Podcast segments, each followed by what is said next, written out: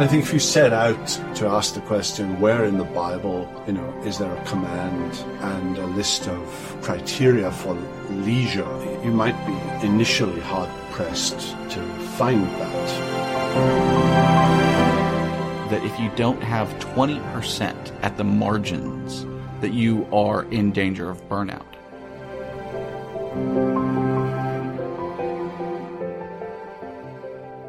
Welcome to 1A, a ministry of First Presbyterian Church, episode 23. This week we continue along in our spring series on emotions and take a look at the feeling of joy. I'm Josh Squires, the Minister of Counseling and Congregational Care here at First Pres. You're listening to a podcast designed to take a brief but in depth look at counseling issues from a pastoral perspective. If this is your first time listening, we appreciate you checking us out.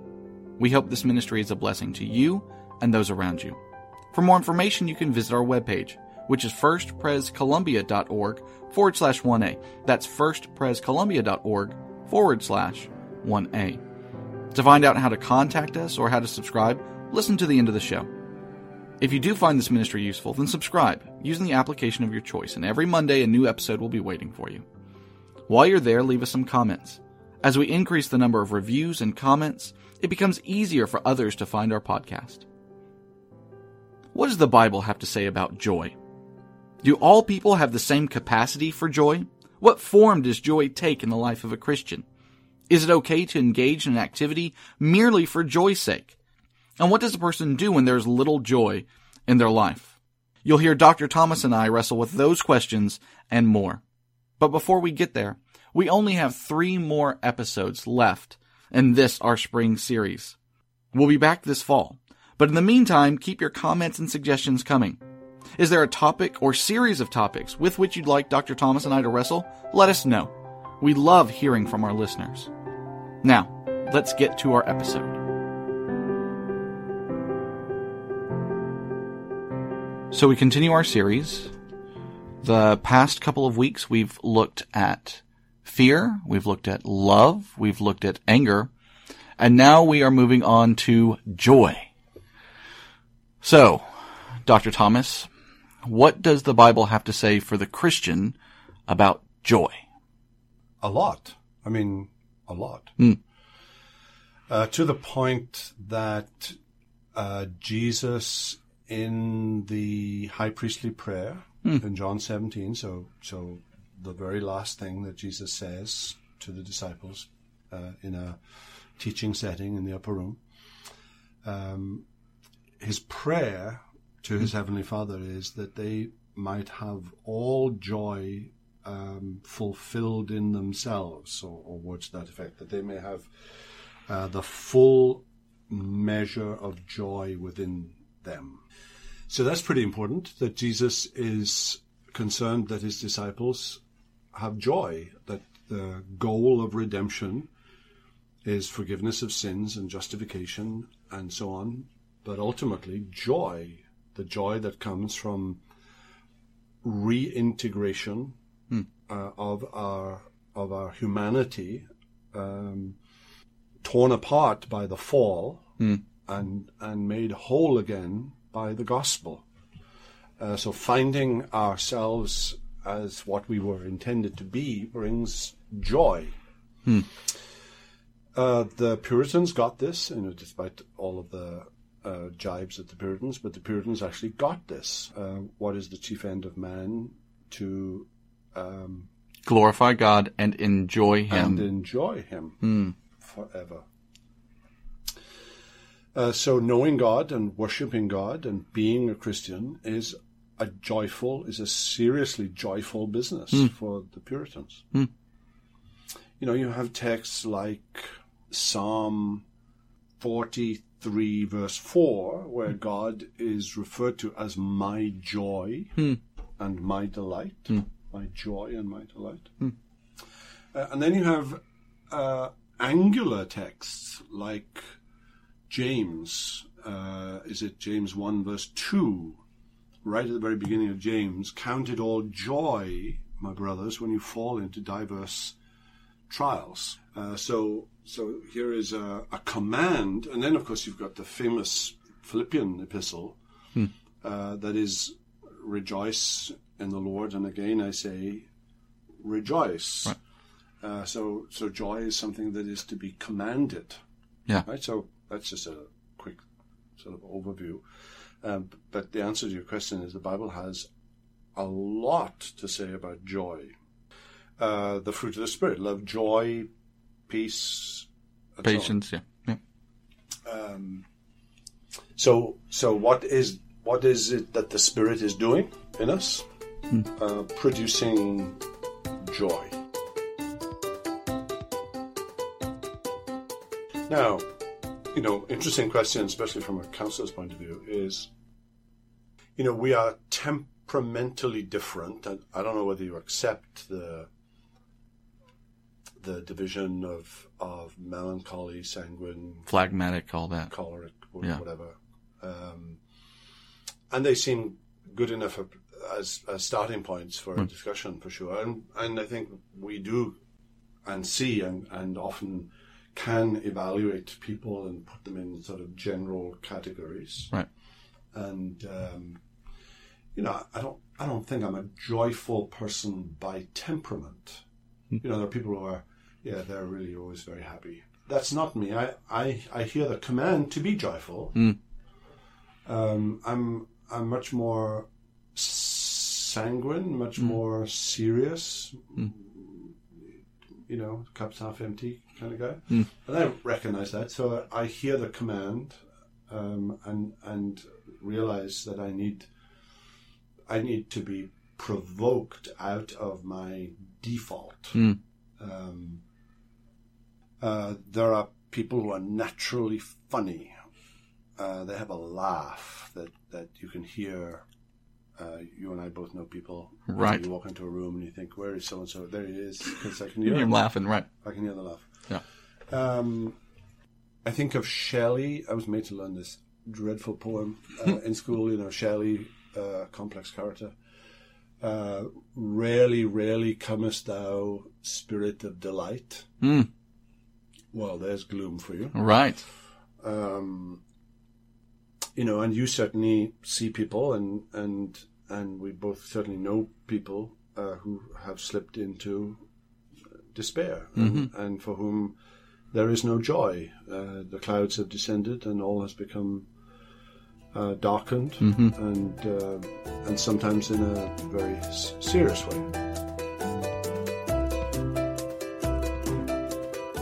So, what what form does joy take? Let, let me let me walk down this road with you 1st Um, the sense that life is to be enjoyed, N- not just sermons are to be enjoyed, right? But life is to be enjoyed. All of life is to be enjoyed. And I often tease ourselves uh, because as Presbyterians, we, we're not very good at having fun. Right. Frozen chosen. You know, fun fun has to be like it's like the icing, but we need the cake. You know, we always need to see the cake, the fruit cake underneath. Mm. So at any event that's that's meant to be a like a Christmas party, you know, there has to be the obligatory devotional. Right. Has this has has a committee approved fun at this particular event? Yes. Yes, and as long as we've had, uh, you know, the rigors of a devotional, we we then can, We can do it. We can we can have a little bit of fun, but not before then. and I often think, no, it's okay just to have fun. Yeah. Now, on a Sunday morning, we need to have a service and we need to have worship and, and scripture reading and prayer and sermons and, and so on. Right.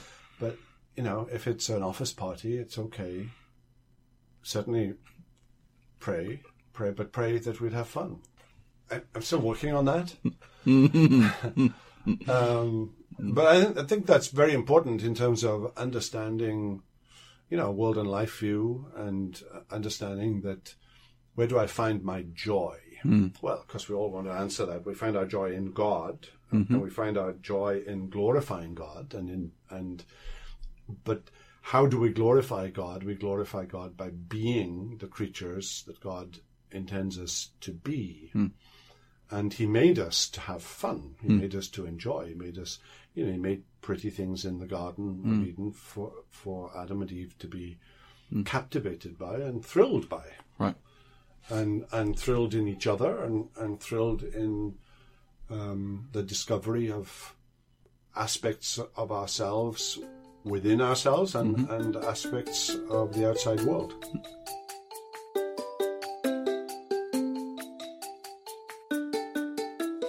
So would it be okay, and, and let's take the Sabbatarian issue and put it aside. So on a Saturday, for instance, for a group of believers to just go to a baseball game together and, and not talk about spiritual things necessarily and not pray beforehand or afterwards, just enjoy fellowship and the game. Right, I can think of better things to have fun in than baseball on a Saturday afternoon. Don't tell Rosemary. Don't tell my wife this. Um, yes, of course it is. Um, and I think that, you know, the, the adage, all work and no play makes Jack a dull boy, is to some extent true. Now, there are prodigious people, uh, and I read a snippet from uh, William Carey's um, diary at a meeting here recently. that makes you ashamed for doing anything other than being Right. productive. From the moment he woke up to the moment he went to bed, he accounted for himself in dire, serious terms, translating into four or five different Indian languages. Uh, there was no time for anything. Yeah.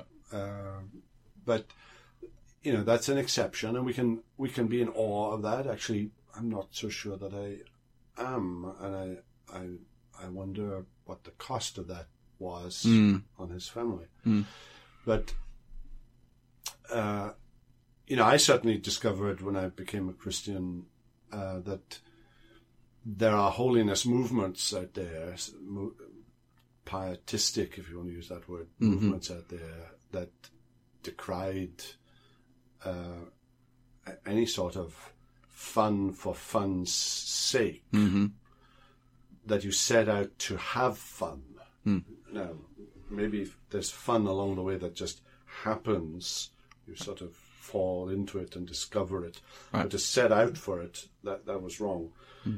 Um, now, I, I think I think the the the issue here is a world and life view that God is in everything that is legitimate, hmm. And the pursuit of a hobby, leisure or leisure, Leisure. as you would say. Yeah, you know what, and certainly in in our time in the 21st century, uh, you know we have time for le- leisure in a way that perhaps former generations did not have. I'm not fully persuaded about that. Um, uh, you know, and our, our life is certainly driven now by a pattern of work and rest, work and play. Mm-hmm. You know, people talk about working hard and playing hard. Yeah. You know, and the weekend sort of begins on a Friday lunchtime, and Yeah. uh, and and people and people uh, plan it and, and live for it. And I I I I've come to realize and recognize, I think, that there is some truth in that and value in that. We were meant to have that rhythm uh, in our lives. So recreation then is that part of what we mean when we talk about enjoying God forever? Well, y- yes, in part. Uh, you know, there has to be a balance here somewhere. Mm-hmm. Um, you know, there's an essay somewhere that Jim Packer wrote. I, I remember a, a theology of l- leisure, um, which was uh, kind of mind changing for me when I first read it. But I, I, yes, we do. I think we do in the 21st century ask that question and expect an answer to that question in a way that previous generations might not. And, and I think if you set out to, to, to ask the question, where in the Bible, you know, is there a command and a list of of criteria for leisure, uh, you might be initially hard pressed to find that, and and therefore be of the opinion that life is meant to be all work with complete sort of almost comatose rest uh, on the Sabbath, Right. uh, which would be uh, a distortion.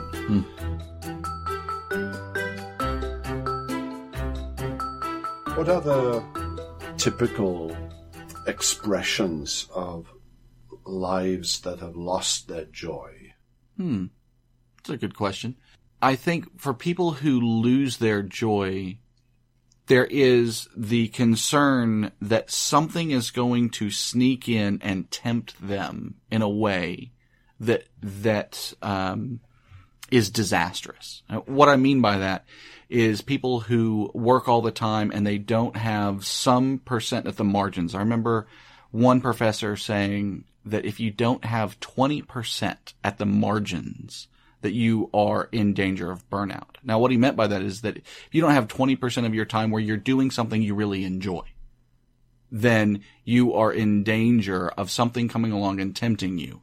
That that could be I'm going to throw myself into a relationship, an improper relationship. It could be I'm going to throw myself improperly into a hobby, something that then becomes the organizing principle of my life.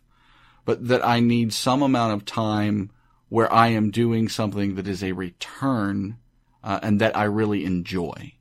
Well, yeah, I'm just thinking there are certain people who are in a phase of life where their work is not an enjoyment to Right. them. Right. You know, somebody who's 56, he's got maybe seven or eight years before retirement. Uh, does he? And, and his job has become routine. Uh, there is no, there's no uh, ambition. There's no great sense of of goal. Uh, it, it it's it's the same old, same old every day. Now, I can imagine, you know, what do you say to that person? And and yeah, they do it, and they and they grit their teeth, and and they do it to the glory of God, and they do it the best they can, and Right. so on. But I can imagine there's no great joy in it, and they they certainly need they certainly need a hobby. They certainly need something to help them through that phase of their life. Now, if they're 23 and they're thinking that way, I would advise them get another job. Um, you know, one that challenges them perhaps uh, in different ways. Well, and that's exactly what I was going to say is that when, when we talk about that 20%, the best configuration you can have is to find yourself in a vocation where it really is a calling. And so that you get some of that joy just based on what you're doing. It'll never be true completely 100%. Every job has its negative pieces. Every job has reports you've got to create or people that you don't like that you have to deal with. But if you are in a calling, and an area where you really feel like what I'm doing rewards me, then you've got the 20% at the margins where you can use to really reinvest. Um, versus if you're talking about this 56 year old, when he gets done from work, he's exhausted, not in a good way, but exhausted in a, I, it's hard for me just to put one foot in front of the other sort of way. And so, so now I want to begin to talk to him about, well, what are some things you can be doing based on your disposition? Um, what an introvert finds to be recreational and enjoyable is going to be different than what an extrovert finds enjoyable and recreational. But I'm going to find some ways to get you some enjoyment in order to invest in that emotional economy that you have so that you can then not just to build yourself up so that I'm all happy with life, but so that I can then also invest myself in others.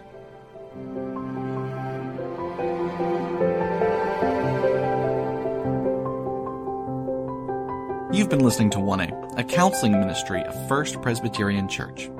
We encourage you to listen to all our episodes, which you can find on our webpage at firstprescolumbia.org forward slash 1A. That's firstprescolumbia.org forward slash 1A. You can also check us out on all your favorite podcasting applications, such as iTunes, SoundCloud, and Stitcher.